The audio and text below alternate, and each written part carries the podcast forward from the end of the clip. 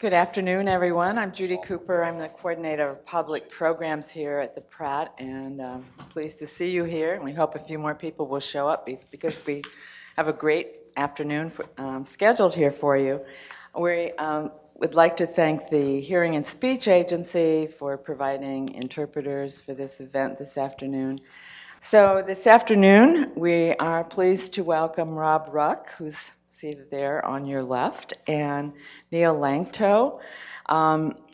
Neil teaches modern American history at the University of Delaware, and he has written his new book. I won't tell you about all the others. He can tell you about those. His new book is Campy, The Two Lives of Roy Campanella, and it's the first biography of the Dodger great in decades and the most authoritative ever published.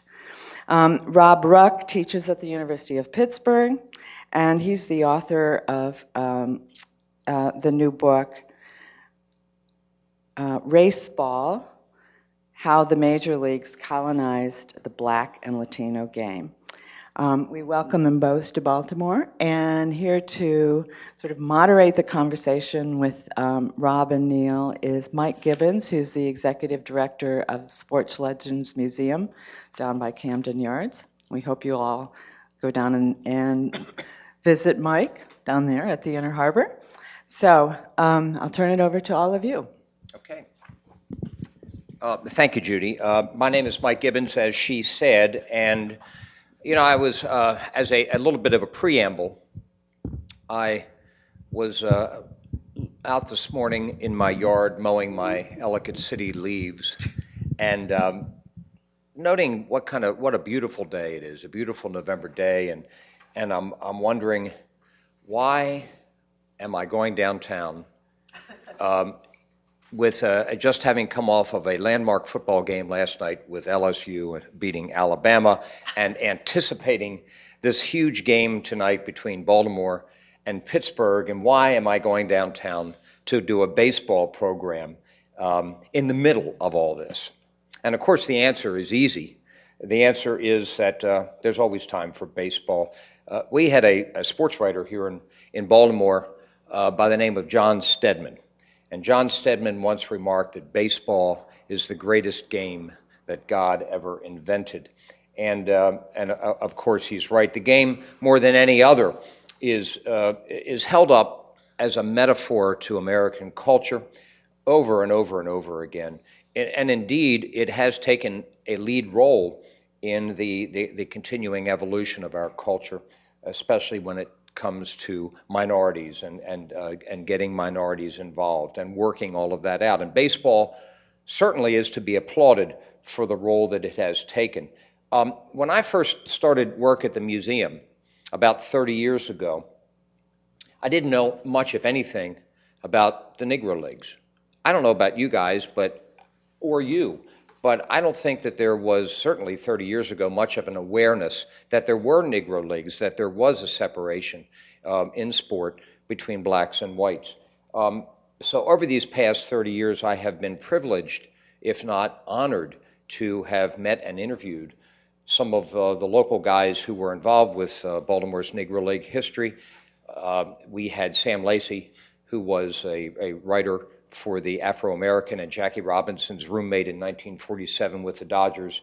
We had Dick Powell, who was the last GM for the Elite Giants, and then a guy named Jim Brady. Jim Brady worked for the Baltimore Sun. He just died a couple of weeks ago. I went to his funeral yesterday, and Jim, when I first got involved with the museum, took me through this history and said, you've got to learn about Negro League history, and here's what you read, here is who you speak with, and that kind of stuff.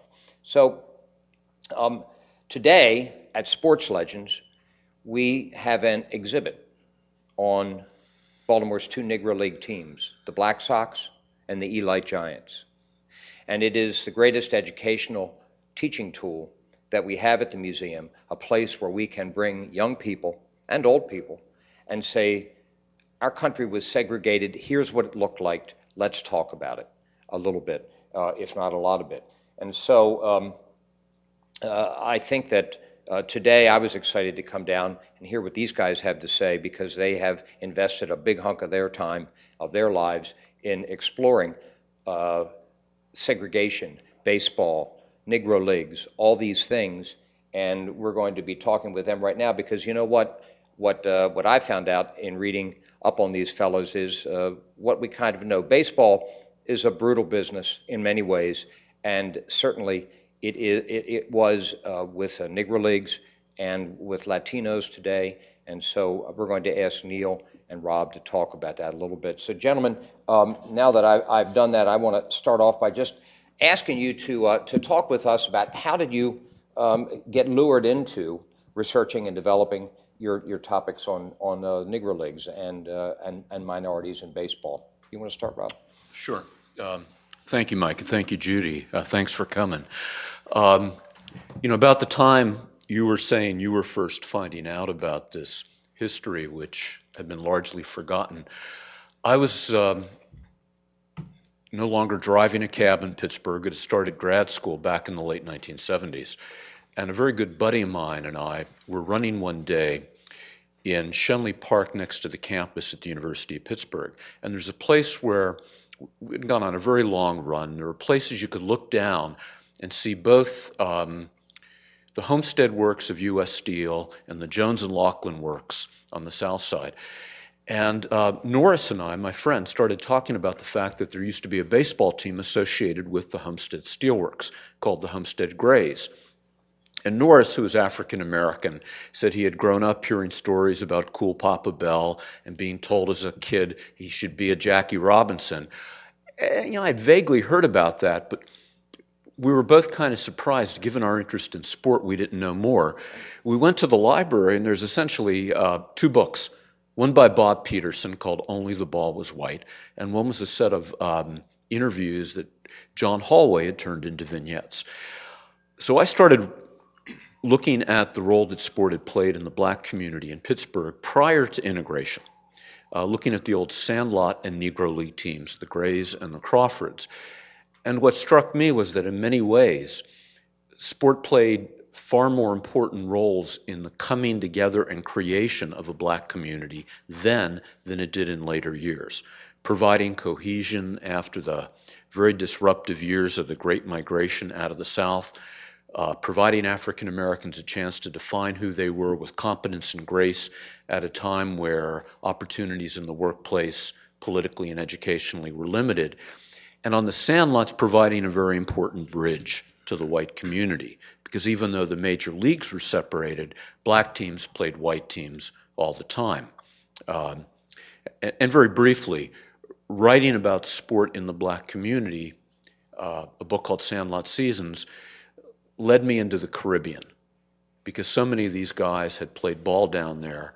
So I wrote a book about baseball in the Dominican Republic, then did a couple of documentaries, and then sort of brought them together in this current book, Race Ball. Okay. And Neil, before you wrote Campy, you authored a book, Negro League Baseball, The Rise and Ruin of the Black Institution. So was that your first interest in this area? I don't know if anybody need a microphone, but my story is a little bit different. I grew up as a great baseball fan as a kid, and I also loved history. And as an adult, I really wasn't sure what I wanted to do when I graduated when I got my undergraduate degree in English, which of course is often difficult to parlay that into anything meaningful. And in the meantime, I was looking for something to do after I graduated from college, and I saw an ad from a gentleman named John Hallway, who Rob just mentioned, who was looking for someone to do statistical work. He wanted someone to actually go in and look at the old black newspapers in Philadelphia and photocopy them for some work he was doing. And that was my first real exposure to the Negro Leagues. I never knew much about them up to that point. Even as a huge baseball fan and a baseball historian, I was even at that age, I'd never known there was this whole world of baseball out there, of these great players. And also there was a whole world of African-American life that I didn't know much about. And that's what got me interested in the subject, just by doing that little project when I was about 20, 22 years old. And then when I went to graduate school, I had some instructors who I told about, and they encouraged me to pursue it more. I also read Rob's book, Sandlot Seasons, great book.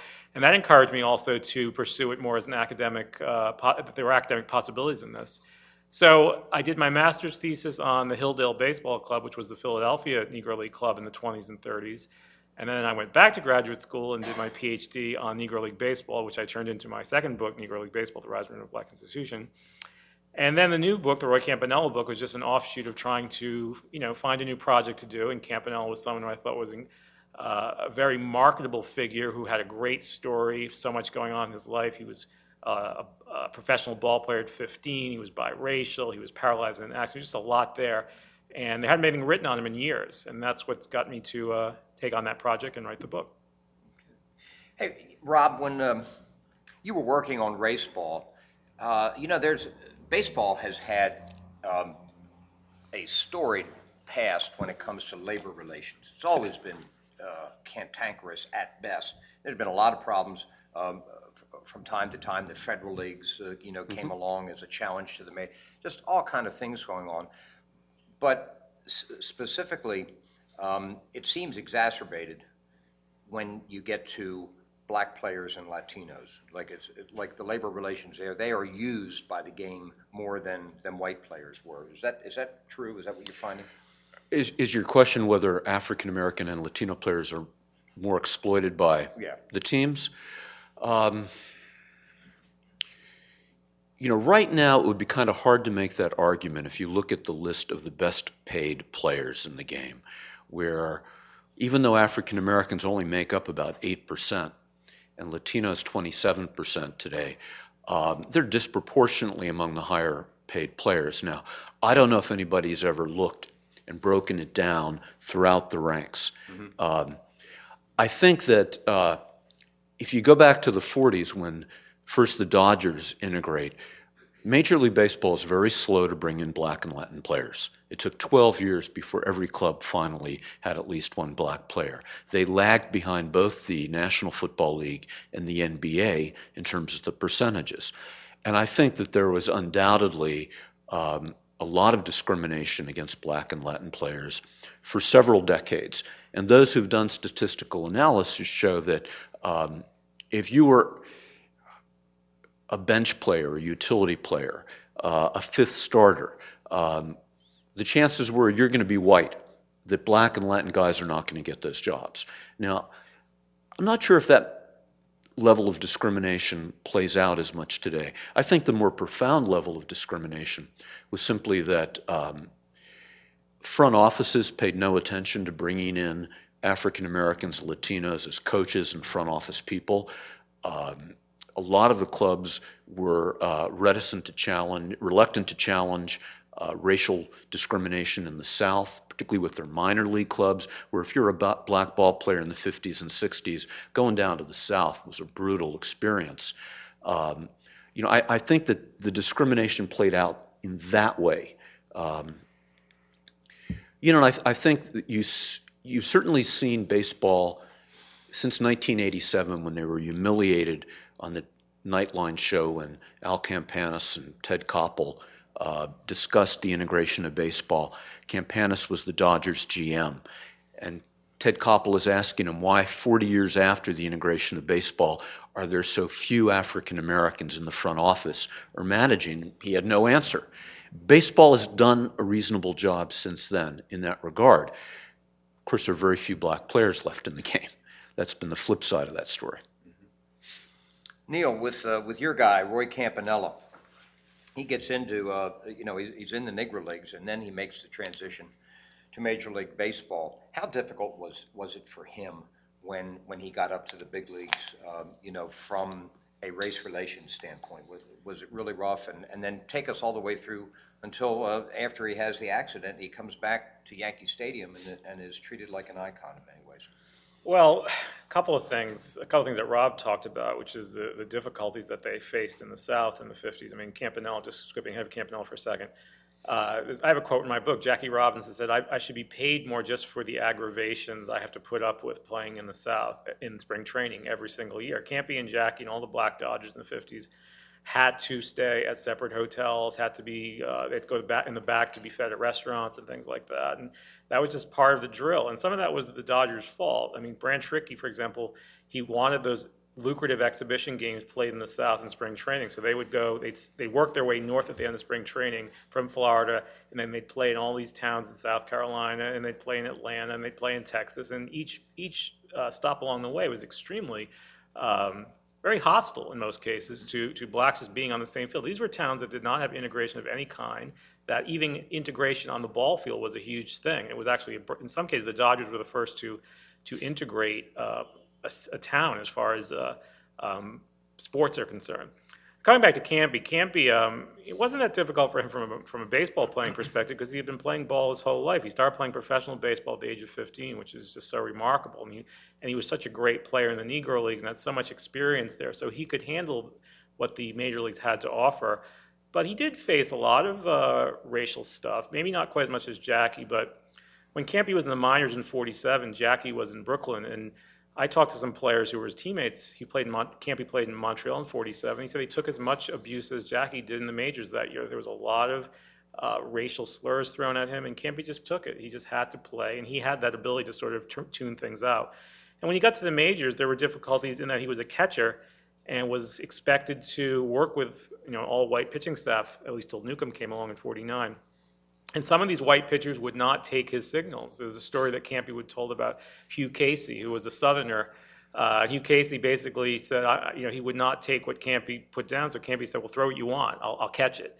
That's the kind of thing he had to win over some of these guys. And what helped was that Branch Rickey, would get rid of people, I think, who were not going to sign on to the great experiment. So that helped. And I think as years went on, the black players became more accepted, but even saying that, there's a picture in my book of Campy heading to the mound with a bat in his hand going after Lou Burdette. Lou Burdette called him a nigger. So this is in 1953. This was still going on. And Campy was a very, very even-tempered guy who had to be really provoked. So it was tough. I think throughout the 50s, and I think by the 60s, the real hostility started to die off, where it became more subtle, which I think Rob would attest to, as far as just keeping blacks out of the front offices and quotas, informal quotas, I think, being set up in baseball as far as how many you have on a team. And if you do have black players, they got to be the starters. They're not the fringe players and things like that. It wasn't just baseball. Baltimore was a brutal town. Yeah, I didn't want to mention that. There were some stories with Baltimore was tough, actually. Baltimore was a southern city. And there are lots of stories of Montreal coming in to play the Elites or whatever, and just rough times, very, very, very rough times. And it also flopped over into football. In 1958, the Baltimore Colts had several black players, and they went to New York to play the Giants in the greatest game ever played. And the black players were told that they could not stay in the hotel with the white players for the championship of the NFL. And the Colts said, if they don't stay here, we don't stay here. And they got the hotel to change. But it was rough in the late 50s with a big game on the line. It didn't matter. It was just rough, even up in New York. So that was that was tough times. Rob, you talked about the fact that blacks only make up about 8%. Is this cyclical? Is it going to change? What's going on here? I don't think it's going to change. After Jackie Robinson and Campanella, who wins 3 MVP awards in a couple of years, it seems, enter the majors, it's the greatest fresh wave of talent the game had ever seen. And there's a generation of ball players who had come up in the Negro Leagues who make it to the majors, then another younger generation of younger African Americans who have been growing up on the sandlots when these guys make it, who are their role models. That leads to an amazing number of black ball players by the late 70s, something like 27%. But then it begins to decline. Now, I think the first thing that causes that is that the destruction of the Negro Leagues and the Sandlots, in both white and black communities are dying in the late 40s and 50s due to television and suburbanization. That means that the infrastructure through which young African American ball players learn how to play the game, acquire the muscle memory, that's gone. So they then have to come up in the minors, which we've discussed as being problematic. Meanwhile, in the 50s, you have the colleges and universities in many parts of the country opening the doors to African Americans to play football and basketball with a scholarship. That's a much better deal than playing minor league baseball at that point in time. And there's a real premium on getting that education. I think in later years, the player procurement system in baseball shifts after the institution of the draft, I think in 1965. By the 90s, 2 out of every 3 kids drafted is being drafted out of the colleges. Well, there are very few African Americans playing college baseball on scholarship. Stats I've seen show about 5%, much, much smaller than in basketball or football, in part because a college baseball scholarship is a partial ride. A baseball team gets 11.7 scholarships that are divided among 20 or 30 players.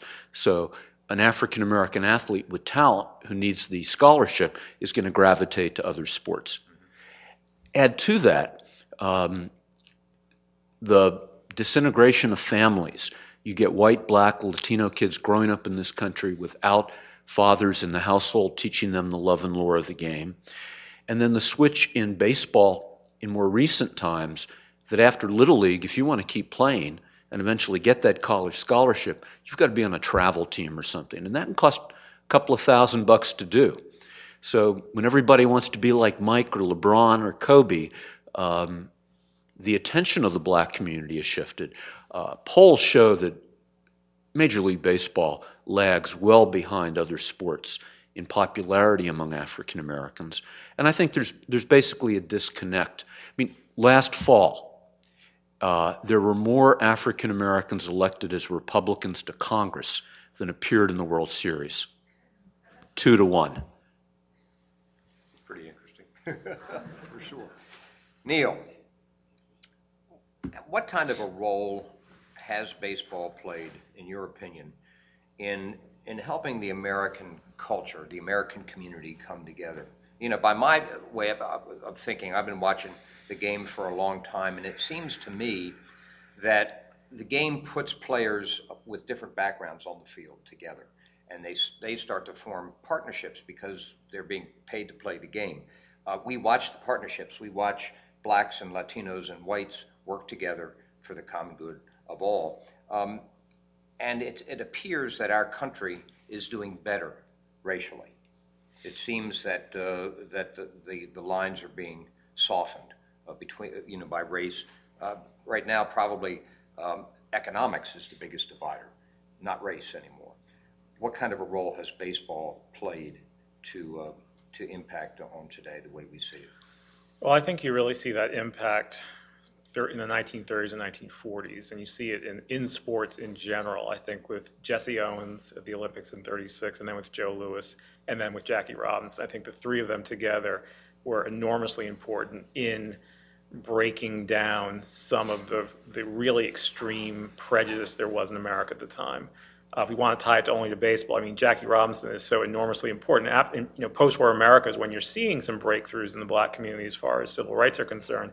But Robinson going to a white team and being a success and being well-liked by the fans and being well-liked by his teammates. And it's a whole symbol of integration. I mean, and I think that was so, so important at the time. And baseball at the time was the American game. It was America's game in those days. So the fact he was doing it in what was then considered the major sport, it was so important. So I think that's what baseball has done. I think in that period when integration was beginning, that baseball was among the forefront. As far as today is concerned, I mean, all sports are integrated. I think we all have different groups in each game. We have from different countries, and I think that's a good representation. But I don't think it's quite as important as it was in the 1930s and 40s when the racial situation in our country was much worse. If I could add to that, going back a little earlier, I think back when baseball was the national pastime, it's the arena in which any immigrant boy can become American. That if you can make it on the sandlots, baseball and sports considered a meritocracy, that means you're worthy, really, of being an American, worthy of citizenship. Now, the great contradiction 100 years ago is that African Americans are being excluded from that arena that defines citizenship, and I think reinforces the racialist attitudes of social Darwinism, considering African Americans naturally inferior, sort of a flip of the popular wisdom of today when most people would say African Americans are naturally superior athletes. You know, both, I think, are fairly off base. But I think that reinforces the importance of the denial of the exclusion, the significance of that for African Americans. And, you know, then as Neil points out, when Jesse, Joe, and Jackie overcome those hurdles, it makes it even more significant. You talked about the money aspect of the decision to integrate baseball. Branch Rickey, I mean, he wasn't necessarily bringing Jackie and ultimately others in because he was a good guy. Mm-hmm. Well, we'll talk about that. Was it mostly the money? You know, I'm not going to ever quite understand a complex man like Branch Rickey and why he did what he did. I think he had sincere ethical and moral reasons for wanting to integrate the game. But I think it was a very astute baseball decision both on and off the field. I mean, the Dodgers were the first to tap into this amazing cohort of both black and Latin talent that nobody else got. And they won all those pennants as a result. The Dodgers also set attendance records with Jackie Robinson. The Pittsburgh Courier newspaper said, "Jackie's nimble, Jackie's quick, Jackie makes the turnstiles click." And that was true on the road and at home. I mean, when he came to play in Pittsburgh, hundreds of African Americans came down in mass from the Hill to watch him play. And, you know, there were Jackie Robinson specials. You know, and so Rickey was very smart at the gate as well as on the field. Hey, Neil, in your book, Campy, when you're talking about Campanella in his Negro League days, there's a business side to the Negro Leagues too. It's dollars and cents back then for those teams, for those managers, for those owners. Talk about that a little bit. It was economic driven, wasn't it? It was, and for those of you not aware, Campy did play in Baltimore for several years. He actually broke in as a 15-year-old with a team that was then called the Washington Elite Giants. The Elite Giants had some trouble. They started in Nashville, went to Columbus, went to Detroit, went to Washington, and then finally settled in Baltimore in 1938. So Campy then spent the rest of his Negro League career in Baltimore. I've written a bunch about the economics of the Negro Leagues. The second book I did, Negro League Baseball, got into this issue. The Negro Leagues were quite a business. I mean, particularly during the 1940s, during World War II, I mean, they became probably one of the top two or three black businesses in the country. You might want to throw the insurance companies in there and maybe the banks or something like that. But they were making a lot of money during World War II. And they could only exist when segregation existed. That was the problem that they faced. And coming back to what Rob just said about Jackie Robinson, I mean, once Jackie Robinson integrates the major leagues in 1947 and you have all these Jackie Robinson specials, and the black community in America is just going absolutely crazy over Jackie Robinson and following his every move, no one's going to the Negro Leagues anymore. And the Negro Leagues are going to die a very slow death because of integration. I mean, and that's another thing that's going to sort of, as I think Rob mentioned, will help to turn off the talent pool that was being developed. The Negro Leagues developed that talent. I mean, they did develop a few players after integration occurred. I mean, Hank Aaron and Willie Mays and Ernie Banks came along after in the early 50s. But the Negro Leagues were always, they were run on a shoestring budget. They were kind of held together with spit and chewing gum and wire. In a few years, they did profit during the 1940s, but usually they just didn't have the money in most cases. They didn't have the money. They didn't have the parks. And I think it's amazing, one of the things I talk about in the last book I did, is how they existed so long with so little finance behind them and depending on a very poor community to support them. I mean, they were trying to build a business on the backs of very poor people, as most African Americans were in the 1930s and 40s and 20s. So it's actually it's a great business achievement they lasted as long as they did, and of course a great social achievement for the things they accomplished and economically as well. Were Negro League teams in their heyday, did they draw well? Were they supported by the community, by the black communities, and how about the white community? I think it depends on the year you're talking about. There were years during World War II, during the war, the Negro League teams were outdrawing the major league teams. In a place like Baltimore during World War II, Elite Giants were playing at Bugle Field, and I think they played sometimes at Oriole Park, but they would draw 6,000, 7,000, 8,000 fans on a Sunday, which was not bad at all. And it was, you know, and they often had to, I mean, in Baltimore, I think they usually had the park on Sunday, so that was pretty good. But I live in the Philadelphia area, and you look at the Philadelphia Stars who would play, they would get Shibe Park on a Monday, the worst night of the week, you know, to get a park. And they would draw 10,000, 15,000 fans at a time when the Philadelphia A's and Phillies were drawing 3,000 fans. Wow. So during World War II, they drew outstandingly well. And there were other times, too. Rob could tell you about the Crawfords in Pittsburgh drew very well at times in the 30s and in the 20s also.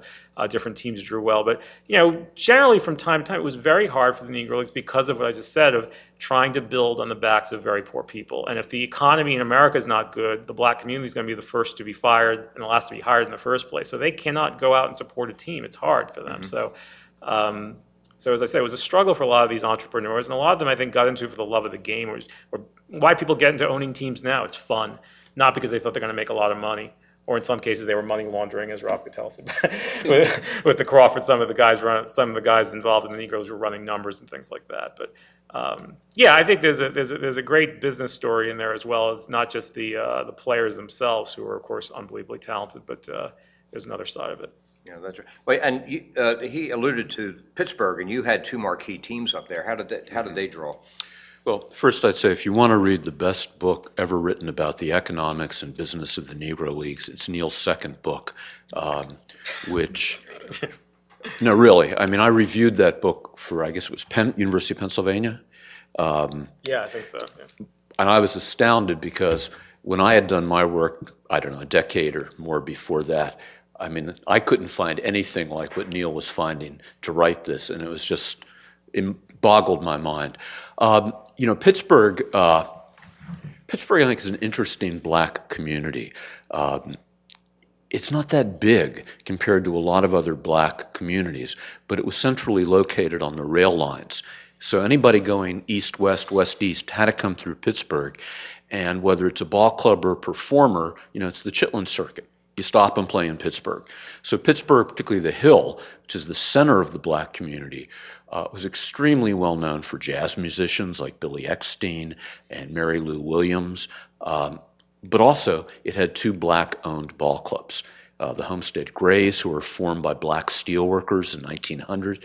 The Pittsburgh Crawfords, who were sons of the Great Migration, who get their name when they represent a local library in a city league in the 1920s. The latter team is taken over eventually by this guy Gus Greenlee, who had the Crawford Grill and was a numbers king in Pittsburgh. The Homestead Grays are eventually owned by Cumberland Posey, who played for them, was a great athlete, eventually became their owner. In the 30s, I think they did make Pittsburgh the center of black baseball. You had not only two teams, but you had Cool Papa Bell flying around the Bates Pass, Josh Gibson hitting balls further than anybody had ever seen before, and Satchel Paige, the great performer, walking the bases loaded on purpose, telling his fielders to sit down and striking out the side. You know, it was quite an attraction. You know, they drew reasonably well, but as Neil said, this was run on a shoestring. And this was the Depression. And I think in many ways the only reasons these clubs survived in a lot of cities was that the numbers men subsidized them. It was their way of giving back to the community. At least in Pittsburgh, most of the numbers men were pretty good people, the source of a lot of loans to people to pay the rent and for a doctor's bill or something like that. They were also very tied in Pittsburgh, the teams with Art Rooney of the Pittsburgh Steelers, who would come to their aid financially if need be. But, you know, they were a business, but they were much more important, I think, as a community institution than as a business. Neil was talking about what happened to the Negro Leagues when Major League Baseball started taking the star players, and the demise took, you know, 6 or 7 years, and they were gone pretty much. In your book, you talk about Major League Baseball going into Caribbean territory and starting to pluck out the talented players and leaving the communities with nothing. And all of a sudden you see the Puerto Rican leagues or things start to go away, winter leagues go away. What's going on with that? Well, it's been an up and down story. I mean, unlike Black America, where integration ultimately destroys the Negro Leagues and Black-controlled sport, it's a lot harder for Major League Baseball to control what's going on in different countries that are so far away with language differences and the like. For a while after integration, because you'd always have white and black ball players from the States going down and playing winter ball, in the 50s, 60s, and 70s, winter league baseball did really well. In the 80s, you started to see salaries go up, and the major league teams tell players, we don't want you to play winter ball, you might get hurt. Some guys would play anyway, because they felt that not playing there would be insulting their people. The most interesting development to me is the emergence of the academies in Latin America, particularly in the Dominican Republic. Starting in the 1980s, a couple of ball clubs built academies. The first one was a ramshackle affair run by the Blue Jays. I went there in the 80s and I got lost, and I found myself in the Santo Domingo city dump, where you see hordes of people with kerchiefs over their mouth scavenging to support themselves.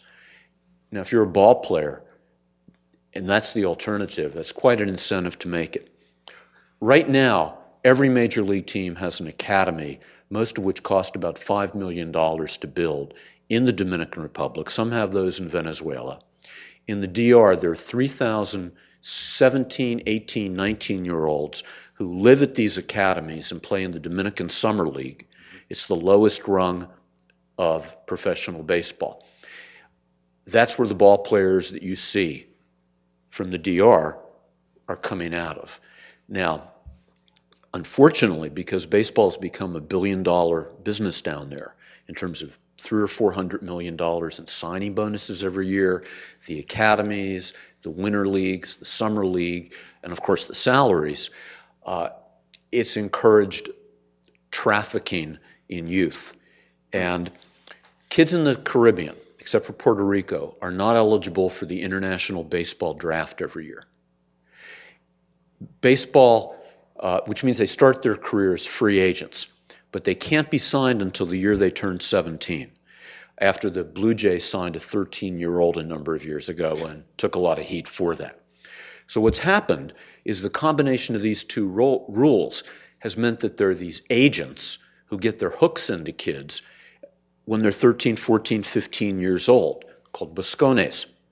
And they take care of them, they feed them, they train them, they give them medical care, and the year they turn 17, they shop them to the major league teams and try to drive up their bonuses. Now, some of these buscones are the best things that ever happened to kids. Others of them feed them steroids. They say they're B12 shots.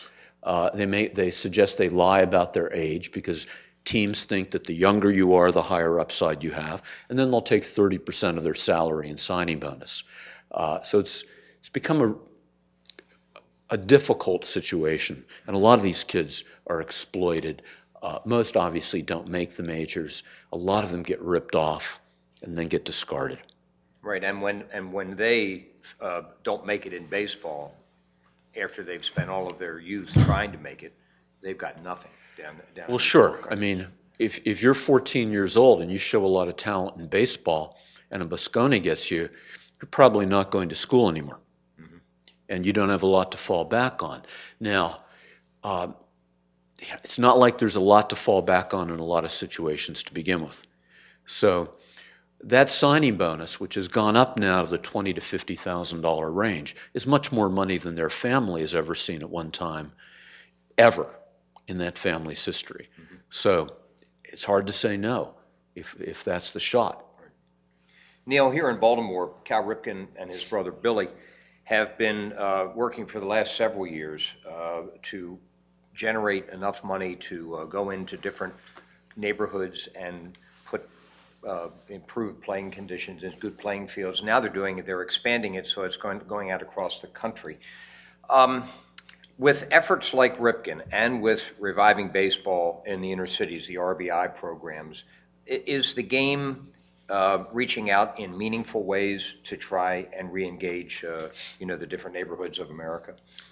I think it's a very difficult thing. And if we're talking about African Americans in particular, I mean, looking at someone like Roy Campanella, when he grew up in the 1930s in Philadelphia, I mean, the kids were on the sandlots, as Rob already mentioned. I mean, they go out there, you know, in the morning on a weekday and come back at night. They'd play all day by themselves, and everyone wanted to play baseball. And then they, when they got old enough, they'd move into the semi-pros, and then they might go higher than that. And it's just what they did.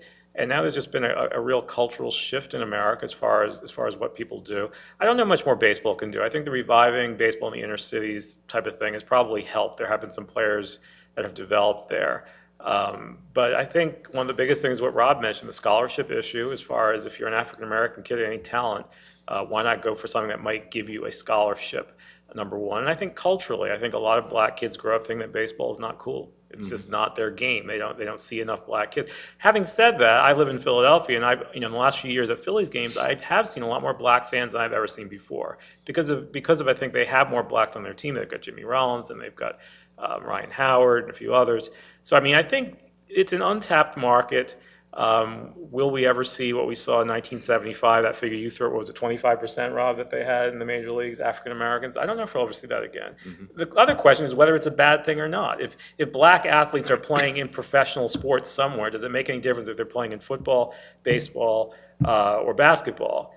I love baseball. I'd like to see them in baseball, obviously. But I think if Jackie Robinson were here today, he'd say, I don't care, as long as they're getting the opportunities to pursue something they love and can play well. And Jackie, of course, could play every sport well. He could have played probably any of those sports himself. So, yeah.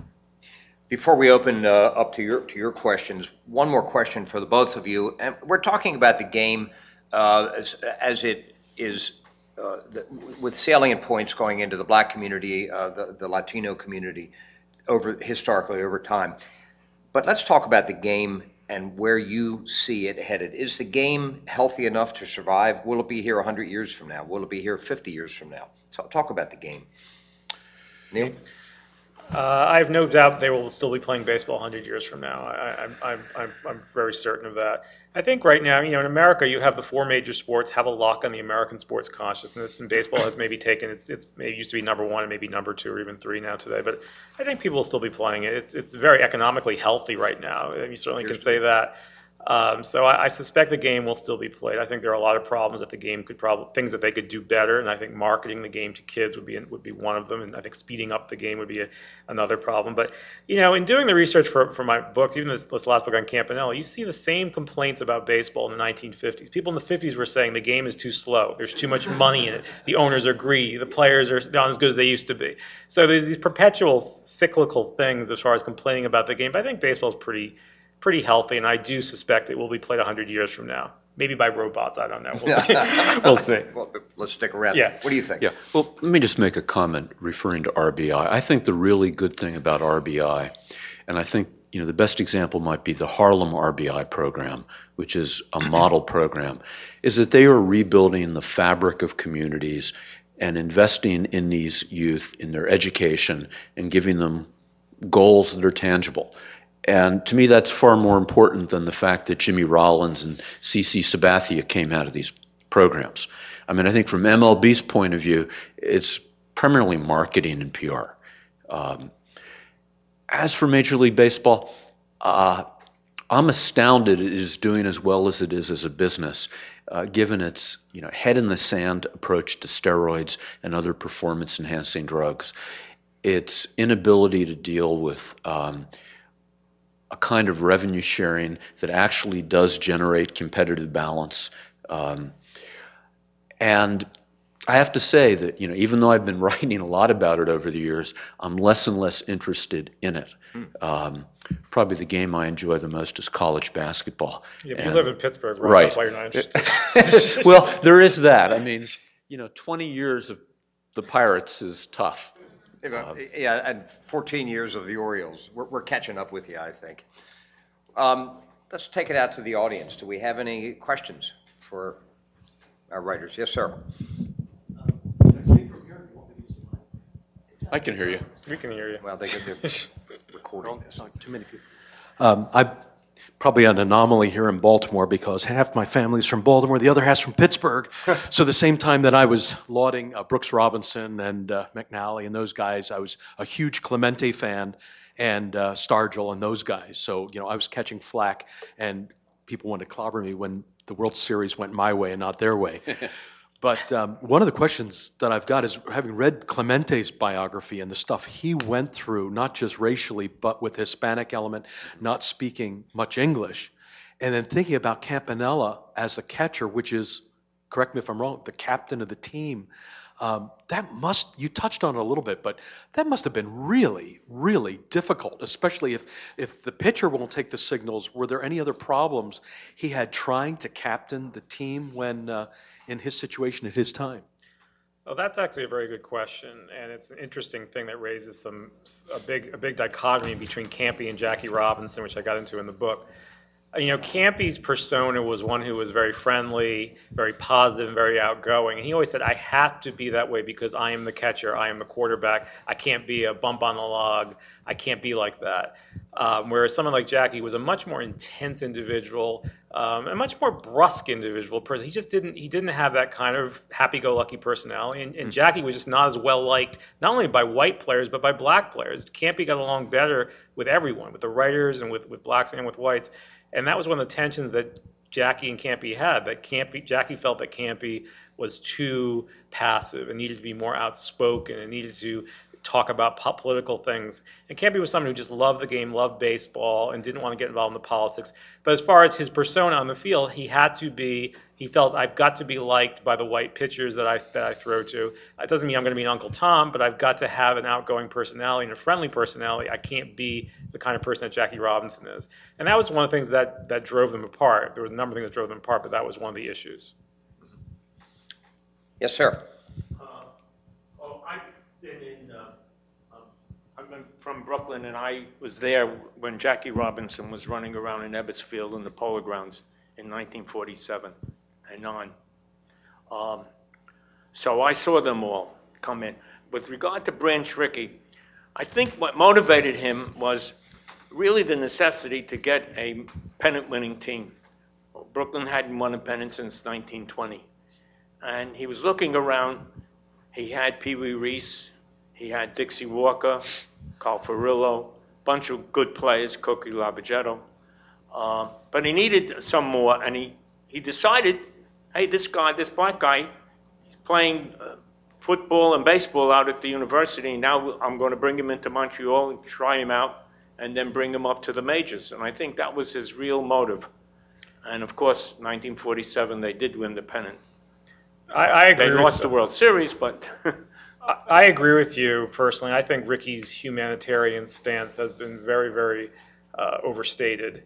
I think he was a religious man when it suited his purposes. He also could be the biggest cheapo on earth, for one thing, the way he paid his players. There's also a story in my book I have, which I've dug up, where Rickey supposedly wouldn't sign a player because he was Jewish.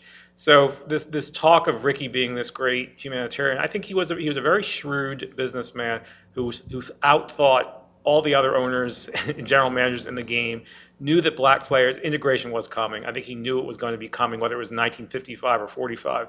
And he got in there first. So, I mean, that's more my take on it than the Charlie Thomas story of how he was determined that someday he was going to bring a black player into the game. I think that's been overstated. That's just my own personal perspective on it. Neil, at the time that Branch Rickey was contemplating integrating his team, were other major league owners thinking similar thoughts? There was put Campanella back in here again, but during the war, the commissioner of baseball, Judge Landis, who was certainly no friend to integration, but during the war, there was a lot of pressure put on Major League because we were fighting a war against fascism. And the idea that we had this hugely discriminatory organization, entity in our own country was no longer being accepted. Right. So a lot of pressure was put on Landis during the war, and Landis made a statement in 1942 saying there is no rule against signing black players. It was sort of a disingenuous statement, but he made the statement. We got Pittsburgh in here. The Pittsburgh Pirates owner, William Benzwanger, who was Jewish actually, one of the few Jewish owners in the game, Benzwanger knew about the Negro Leagues. He had seen the Crawfords play. He had seen the Grays play. And Benzwanger said, I will do a tryout. And he met Campanella was one of the three he was going to try out. This was in 1942.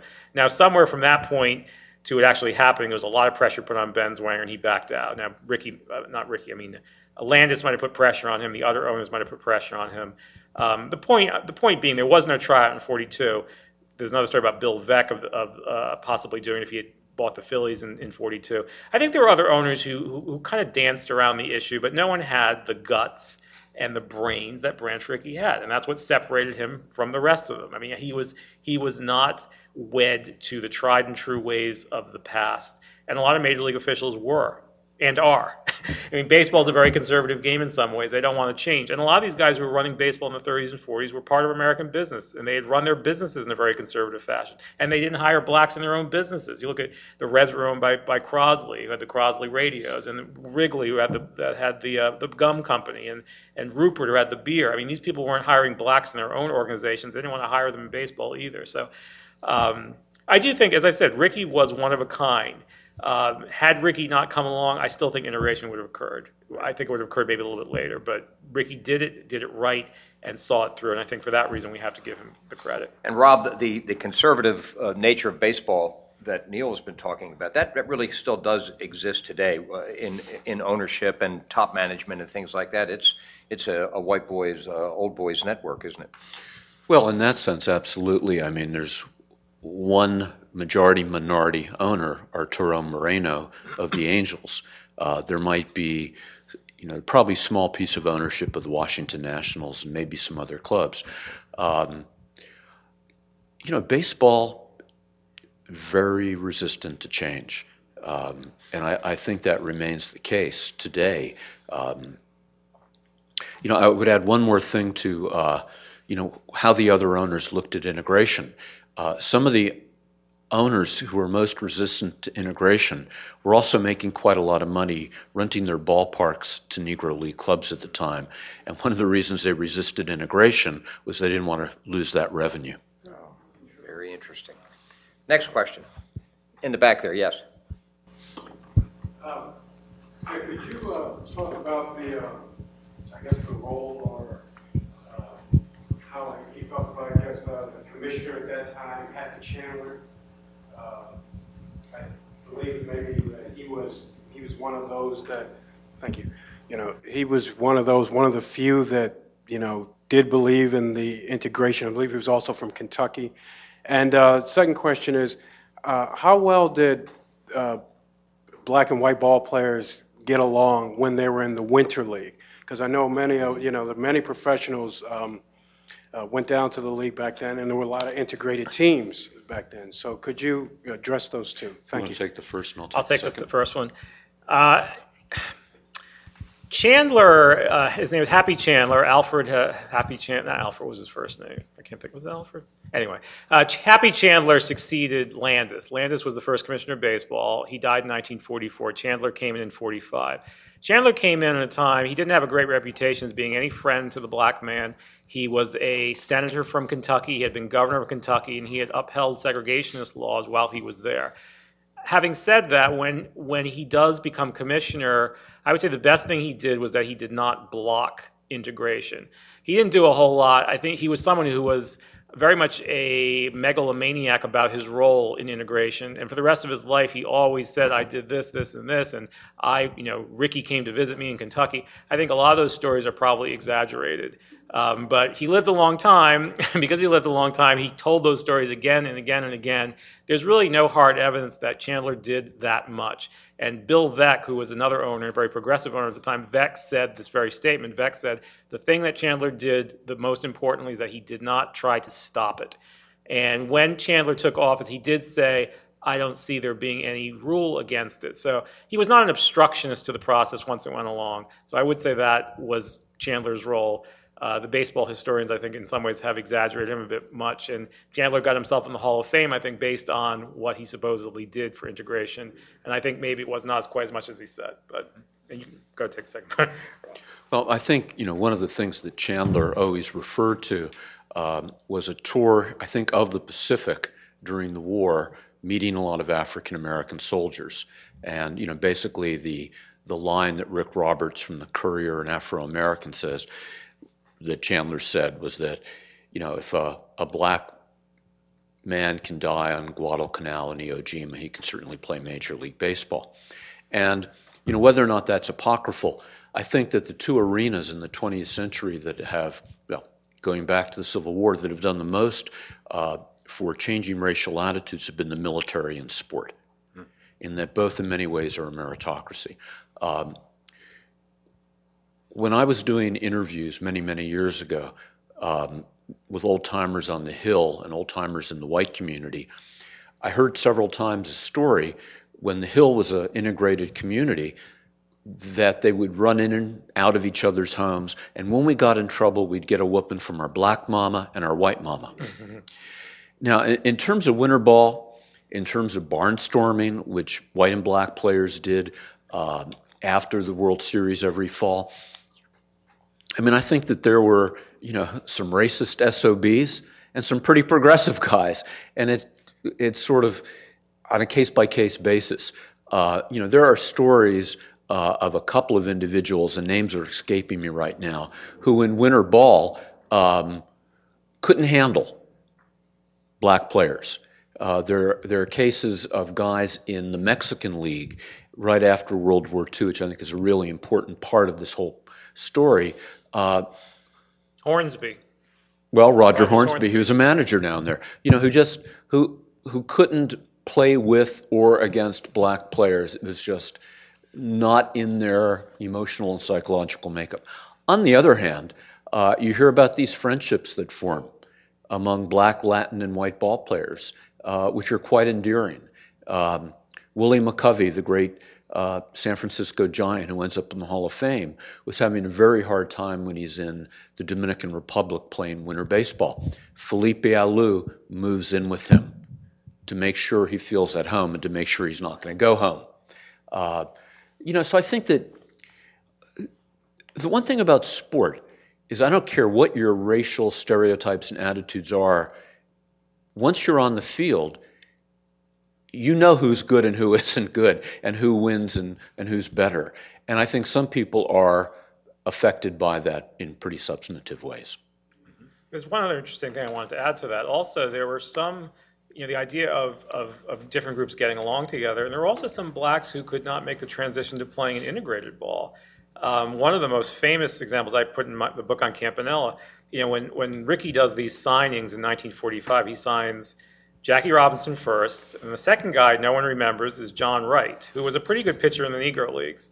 And when I talked to Monty Irvin, who is still with us today, the great Monty Irvin, who played in the Negro Leagues and also played in the Major Leagues and became a superstar, Hall of Famer, Monty Irvin told me, he said, John Wright was a good pitcher, but he said the word got around he couldn't play with whites. He just could not.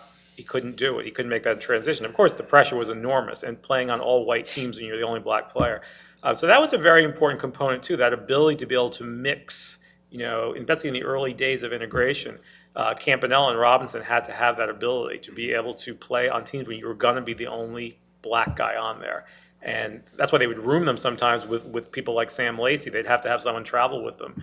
I think Campanella, when he first went to Montreal, he roomed with a Canadian football player. So I mean, they had to make that transition as well. And I think that's another important facet. Other questions?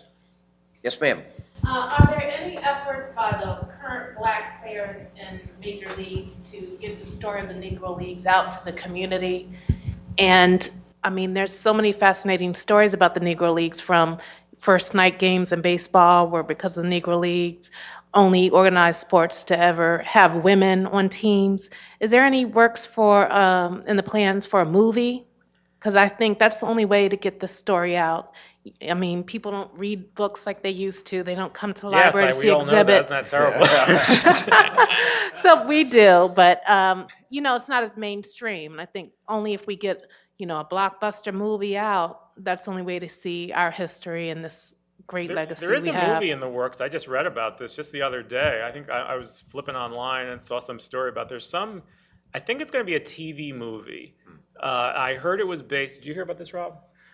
Based on Invisible Men, you know, the Don Rogeson's book, that they're going to make they're going to use some of the stories in that book and make a fictionalized Negro League type thing. Now, whether it ever gets off the ground, I don't know, because for years we've been hearing about there's going to be a Jackie Robinson movie. Spike Lee was trying to get it done. Now I've heard last year that there's going to be one with Robert Redford playing Branch Rickey. But sports movies are sometimes a tough sell in Hollywood. Sports movie with strictly racial dimension might also be a tough movie to push in Hollywood too. TV movie, I think you have a better chance at it. But I agree with you. to disseminate that kind of information these days, you need that kind of attention. There have been a couple movies made about Negro League stuff. There was an HBO movie made about 10 years ago. I think it was called Soul of the Game. It was very fictionalized. In some ways, I think it did more harm than good because some of the misstatements and the factual stuff in there. And then there was a movie on Page made, Satchel Paige, a TV movie with Lou Gossett Jr., I think, played him. And there was a Campanella movie in the 70s. So it's been a few here and there. But as far as, I think today we do have a greater awareness of the Negro Leagues than ever before. Major League Baseball does have these turn back the clock nights when they wear the Negro League uniforms and things like that. And I think some of the players are aware of it. I know, again, I'll speak of Philadelphia, I see that Ryan Howard's very aware of the Negro League heritage, and I've heard he's met with the old Negro Leaguers and he talks to them about it and things like that. So it depends on the individual, I guess we could say. You know, it is frustrating though to address the part of your question where you're wondering whether today's athletes, black athletes, might be the banner carriers for this whole awareness thing. They're kids. They don't care about history. They're playing baseball. And I think that's white players as well as black. That's all players. They really do not have any feel or sense for the history of the game until after they get out of the game and they start to get a little age on them, and then they become interested in the history because they're history. You know, so it's unfortunate. There are a few players who are sensitive to it and do a pretty good job with spreading the news, but not many. A couple more. Yes, ma'am. Just a branch on that. Is there a collaboration between the Major League Baseball and the Negro League Baseball Museum? It seems like both are doing works on this. Is there any collaboration? I can answer that unless you know more, Rob, because I went up. You went down there this year too, so yeah. Go ahead. You know, there's a Negro League Museum in Kansas City, which is really very, very well done. But like all nonprofits these days, hurting. The folks at Cooperstown are cooperative. A lot of current and former Major League players have helped that museum stay afloat. You know, dealing with MLB, frankly, is difficult. I mean, it is a business. I did a documentary on the Negro Leagues. It, I'm sure, reached far more people on television than the books I've ever reached. But, you know, dealing with MLB, to do that and to see them, to get them to see things as win-win is not an easy proposition. Yeah, and just to add to that, what I was told when I went to the Negro League Museum, I think Rob and I both spoke there this summer, the director was telling me it's not MLB, you know, the money in Major League Baseball is held by the owners. Major League Baseball in New York, the corporate entity, doesn't have a whole lot of money to give out. And so the Negro League Museum is trying to extract some of that money. They get some, but they don't get nearly as much as they would like to get. Because I said, why can't you get more money from Major League Baseball? And that was his answer to me, was that trying to get it from the owners to MLB back to the museum is not that easy. You know, I would add that there has been a sea change in public awareness of the Negro Leagues. You know, I think it might have been 1987 or 97 when they asked a lot of ball players about Jackie Robinson. And in those days, they didn't know. Vince Coleman, remember that? Right. So maybe that's 87. But now, I think most of them are aware. I think a lot of kids are aware. You know, you see the Negro Leagues paraphernalia enter into the world of rappers and popular culture. So I think that the work that a lot of people have done, you know, it's reached a tipping point. But you're right. I mean, you know, if Spike Lee's movie on Jackie would have been done, that would have been great. You know, unfortunately, it's probably not going to be. But that is a way to reach more people a lot more effectively. Yeah, the business of baseball is fairly cut and dried, and baseball does not, as these gentlemen have stated, really support Cooperstown. How about that? They do not pour a lot of money into the historical components of the game, the heritage components, as you would hope they would. And it's just very difficult because the owners, those 30 men, really do control the purse strings, and they don't necessarily get it. So there's a lot of work to be done there, for sure. Yes, sir. Why is it so hard for them to see it's win-win? You know, that is a question I've asked for a good 20 years. Now, I will say that Major League Baseball, when I was working on this documentary, Kings on the Hill, at the end came in and gave me the funds to finish, distributed 1,000 copies and study guides to schools, but that was largely because you had a fellow, Len Coleman, as the president of the National League, one of the highest-ranking African Americans in sport at the time. To the degree that they think they can market it and merchandise it and profit from it, they back it. So in Pittsburgh at PNC Park, there's something called Legacy Square, which is a little, very nicely done exhibit on the Negro Leagues. I think that, you know, the reason you see teams wearing the jerseys of the Monarchs and the Eagles and the Grays every season is, you know, they're marketing to the black community or to nostalgia. I mean, baseball sells nostalgia better than anybody. But, you know, I think it gets back to what Mike was saying about conservative mentality, and not necessarily ideologically conservative, but just sort of set in their ways. And it is historically the old boys club. Couple more. Do you think the problem also, the things that really grab people about baseball tend to be intangibles, almost like there's something poetic and artistic about it that doesn't always fit nicely in the commercial mold, and that's what the commercial people can't necessarily wrap their head around, the fact that it's about Sandlot, it's about dad and son playing ball. The idea on a lazy summer afternoon, you put your glove on your bike handle and you go riding out to a field to find a pickup game. And that's what drew a lot of us to baseball when we were kids. And because they can't wrap their commercial head around this thing and get to what it really is that draws people to this, they haven't been able to maybe tap into that. You know, I think that, I mean, when I sit down individually, one-on-one with somebody who works for a baseball team with the organization, I usually like them. You know, they're good people. I think they understand that. But they're running these really big corporate enterprises. And I think that often sort of squeezes the soul out of the game. There's an ongoing situation here in Baltimore. Babe Ruth learned how to play the game on a field, St. Mary's Industrial School, which later became Cardinal Gibbons High School. Cardinal Gibbons High School closed last year. The field is still there, where Babe Ruth learned the game. You would think it would be one of the most important pieces of real estate to the game. Major League Baseball came to Baltimore. We met. We did MLB Productions. You know, their media center came down and did a documentary on the field. But they still don't get it. They really haven't made any kind of a definitive step to take the steps necessary to preserve the field. You know, where its greatest star learned to play. So again, it's corporate, it's big business. It all gets mixed up, and ultimately, a lot of good projects don't get accomplished. Any last question? Yes, ma'am. Okay, the last one. I came in a little bit late, so you probably talked about this, but when Jackie Robinson moved to the Major League Baseball, what happened to the team that he had a contract with? I mean, that's a great question. Okay, sorry. Well, thanks. Were they organized? Were the Negro Leagues organized? Well, in a similar structure as Major League Baseball? I'll try to give you a quick answer, and then we're running short on time, but.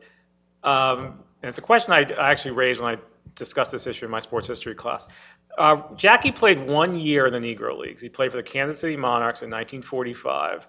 And the Monarchs were actually a very well-run team. They financially did quite well, but they did not have their players signed to contracts. They had verbal agreements where they sent a letter to Jackie Robinson before the season starts that, Jackie, we will pay you $500 a month, which is what he got that year. But nothing formal.